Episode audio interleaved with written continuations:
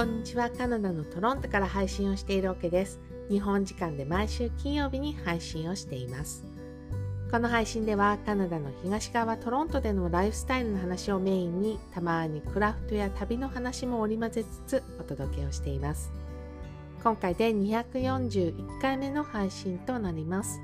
今日はですね、先日訪れた、えー、コテージライフというこういうイベントの話をしようかなと思っています。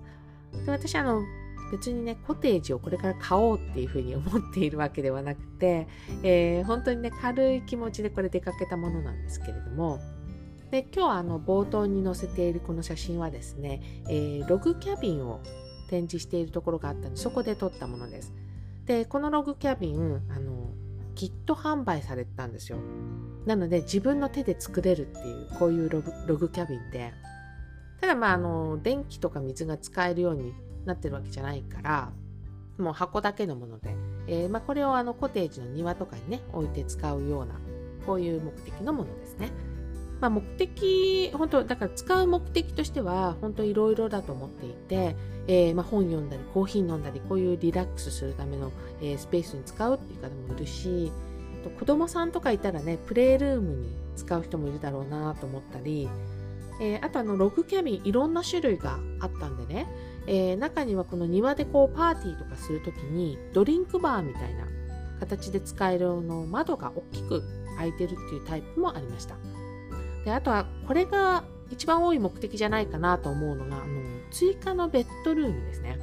でやっぱりあのコテージの中のスペースってすごい限られてると思うのでその時にまあこう寝るところがたくさんこう、えー、たくさんで使う場合に、えー、ベッドルーム足りないよっていう場合にこのログキャビンをねベッドルームとして使うっていう人もいると思うのでで実際まあ展示されていたあのインテリアの中にはですねこのベッドも設置されてるっていうのもありました。でここはあの、まあ、トロントにいてですねコテージっていうふうに聞くとあの近くにこう湖があるっていうこういうイメージ持ってる人ってすごく多いと思います。で以前あの185回目？この配信の中でうちの夫がその子供の頃に過ごしたコテージの話をしたことがあるんですね、えー、この配信の冒頭に使った写真もねまさに湖の写真を私が載せたんで、まあ、こういうなんか水辺で過ごすっていうイメージが、えー、皆さん持ってると思っていて。でこのえー、そのことをまあ頭の片隅に置きながらですね、えー、聞いていただけると、えー、分かりやすいかなと思います。で今回まあこのショーに行ってですね、えー、よく見かけたものがあの例えば桟橋とかあとボートとかをこう停泊させるスペースだったりっていうのをですね簡単に作れるキット販売っていうねこういうのをしているブースがね結構ありましたね。で私は個人的なこの印象なんですけどねまずあのこういうものを必要な人がいるんだなっていうのをまず思いました。っていうのも、まあ、コテージによく行ってる人たちにはあのそうイメージつきやすいと思うんですけれどもあんまりこう馴染みがない私のような人には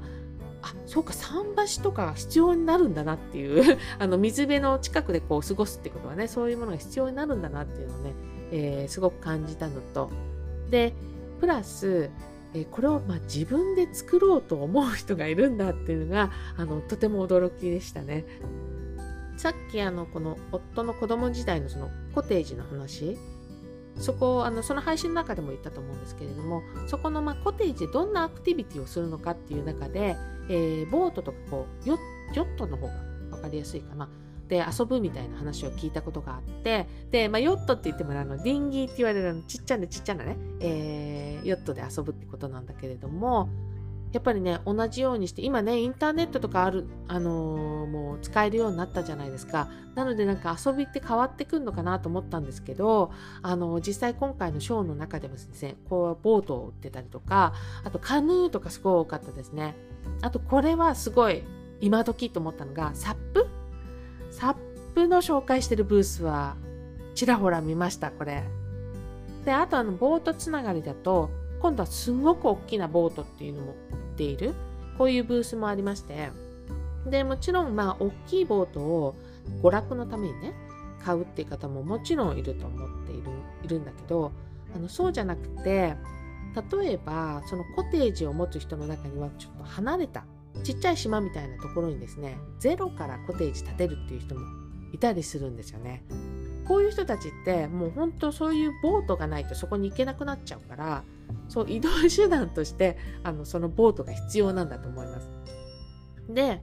私あのカナダの大好きなインテリアデザイナーさんがいて、えー、サラ・リチャードソンサラ・リチャードソンというね、えー、方がいらっしゃいます。で彼女がね以前サラズコテージという、えー、テレビ番組をやってました。これね彼女家族でこの離れ小島にですね土地を買いましてそこに今ゼロからコテージを建てたんですよ。でこの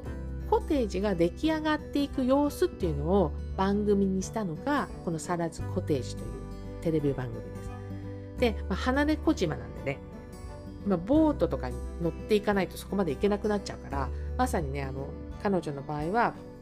その移動手段としてねそのボートを持ってましたし実際このテレビ番組の中でもそのボートに乗ってその島まで行くっていうのを何回も何回も流してたんで、まあ、こういう方が彼女以外にもねたくさんいらっしゃるってことですよね。でこのサラ・リチャードソンってあの、まあ、インテリアデザイナーさんだから当たり前ではあるんですけどもまあむちゃくちゃ素敵なコテージなんですよこれ。であ写真とかないかなとか思って、えー、探してたらばこのコテージの写真がたくさんアップされたページっていうのを見つけたんで今日配信のところにですねこのリンクを貼っておきたいと思います。241回目の配信はコテージライフというイベントで気になったものピックアップしてお話をしてみました。最後まで聞いていただきどうもありがとうございます。また次回の配信でお会いしましょう。カナダ・トロントから OK でした。